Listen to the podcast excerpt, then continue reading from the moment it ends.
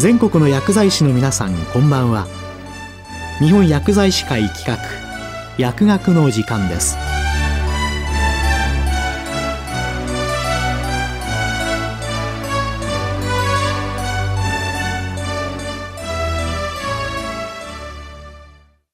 今日は日薬アワー介護報酬改定等について日本薬剤師会常務理事荻野光一さんにお話しいただきます平成12年4月にスタートした介護保険制度は20年目を迎えた令和2年3月から社会保障審議会介護給付費分科会において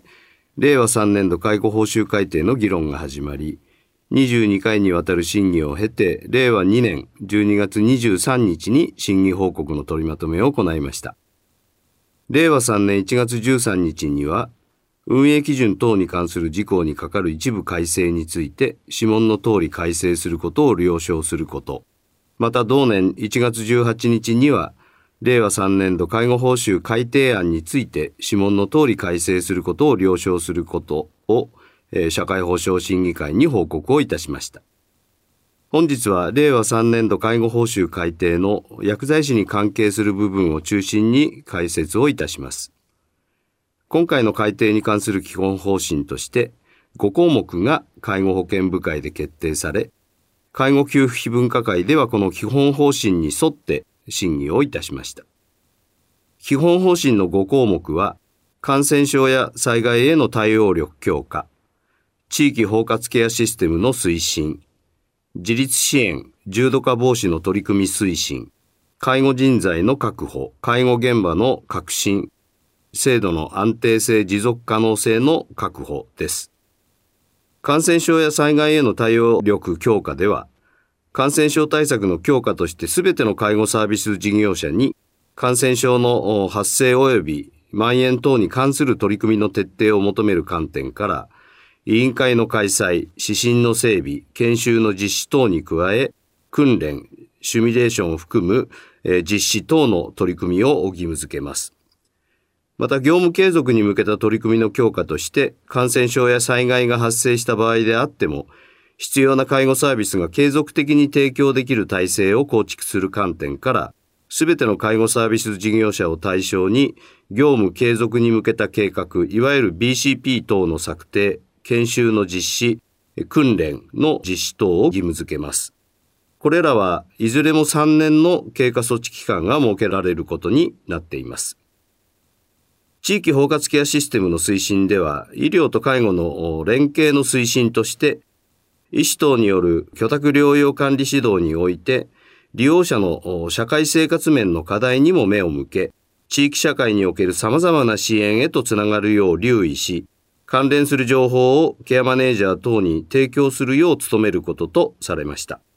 介護老人保健施設においては、かかりつけ医連携薬剤調整加算について、かかりつけ医との連携を推進し、継続的な薬物治療を提供する観点から見直しを行いました。自立支援重度化防止の取り組みの推進では、今回の改定においては中心的な項目でありますけれども、薬剤師に関連した評価の新設はありませんでした。しかし、全サービスについて介護サービスの質の評価と科学的介護の取り組み推進、介護サービスの質の向上を図る観点から、これまでチェイス、ビジットといったデータの収集、活用をしてきましたが、これらを統合して新しくライフという名称で運用していくこととしています。ライフ情報の収集、活用の推進に努めることが求められることになります。介護人材の確保、介護現場の革新ではテクノロジーの活用や人員基準、運営基準の緩和を通じた業務効率化、業務負担軽減の推進として、運営基準や加算の要件等における各種会議等の実施について、感染防止や多職種連携促進の観点からテレビ電話等を活用しての実施を求めることとしました。薬剤師による居宅療養管理指導については、平成30年度診療報酬改定において、情報通信機器を用いた服薬指導の評価が盛り込まれたことを受けて、介護報酬においてもサービス利用者の選択肢を増やす観点から同様な評価を新設することとなりました。また、文書負担軽減や手続きの効率化による介護現場の業務負担軽減の推進として、利用者等への説明、同意について電磁的な対応を原則認めることとし、署名押印を求めないことが可能となることや、初記録の保存、交付等について電磁的な対応を原則認めること、また運営規定等の重要事項の掲示について、事業所の掲示だけでなく、閲覧可能な形でファイル等を備えておくこと等を可能としました。制度の安定性持続可能性の確保では、評価の適正化重点化として居宅療養管理指導についてサービス提供の状況や移動、滞在時間等の効率性を勘案し、単一建物居住者の人数に応じた評価の見直しを行いました。以上審議されたことを簡単に解説いたしましたが、次に具体的に改定率、算定基準についての説明をいたします。令和3年度介護報酬改定については、令和2年12月17日の予算大臣折衝を踏まえ、令和3年度介護報酬改定の改定率はプラス0.70%となりました。このうち新型コロナウイルス感染症に対応するための特例的な評価としてプラス0.05%を含んでいて、令和3年9月までの間適用をされます。改定率プラス0.70%は国費で申し上げますと196億円となります。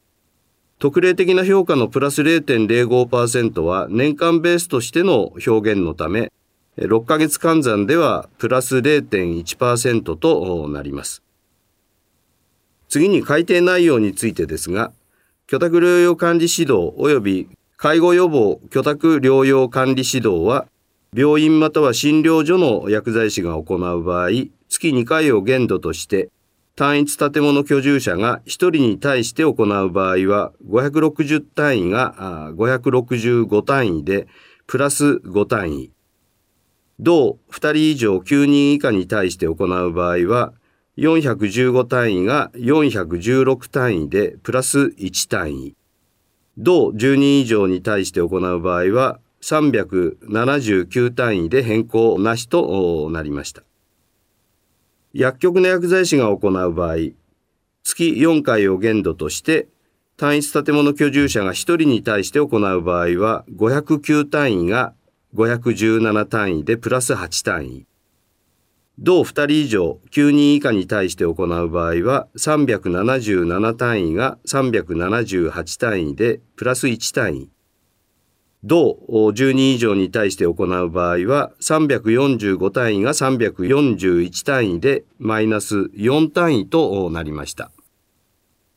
なお、新型コロナウイルス感染症に対応するための特例的な評価については、0.1%分を単位数に切り上げで適用することになります。また、情報通信機器を用いた服薬指導の評価については、月1回まで1回45単位が新設されました。運営基準等に関する省令改正、通知改正について説明いたします。居宅療養管理指導について基本方針を踏まえ、利用者がその有する能力に応じて自立した日常生活を営むことができるよう、より適切なサービスを提供していく観点から、近年かかりつけ医等が患者の社会生活面の課題にも目を向け、地域社会における様々な支援へとつなげる取り組みを進める動きがあることも踏まえ、多職種間での情報共有促進の観点から見直しを行いました。通知改正では、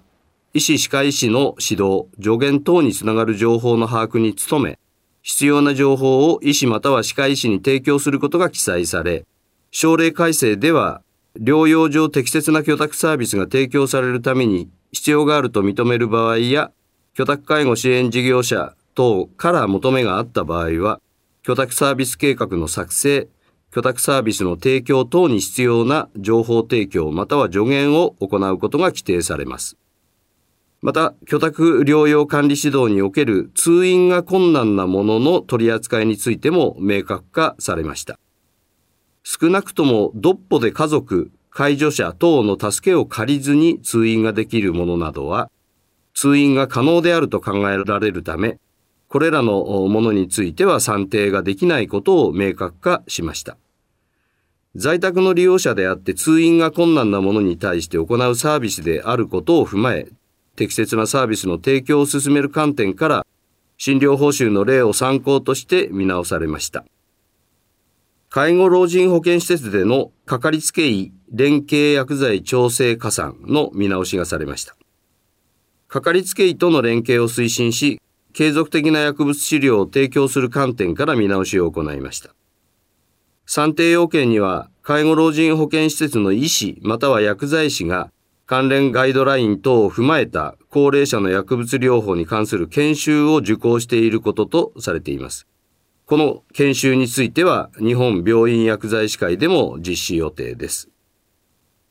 最後になりますが、介護保険制度は様々な介護サービスや介護事業所により成立している仕組みです。必然的に多職種がそれぞれの観点での利用者の状況についての情報を持っています。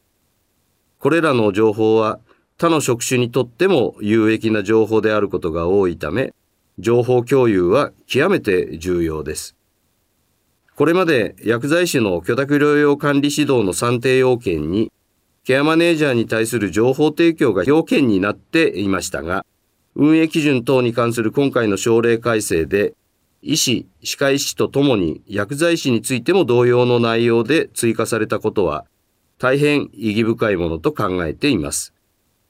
このことを理解いただき、薬剤師による居宅療養管理指導が、より利用者へのサービスの質的向上につながることを期待しております。今日は、日薬アワー、介護報酬改定等について、日本薬剤師会常務理事、荻野光一さんにお話いただきました。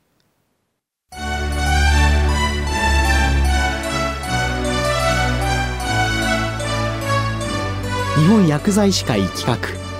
薬学の時間を終わります。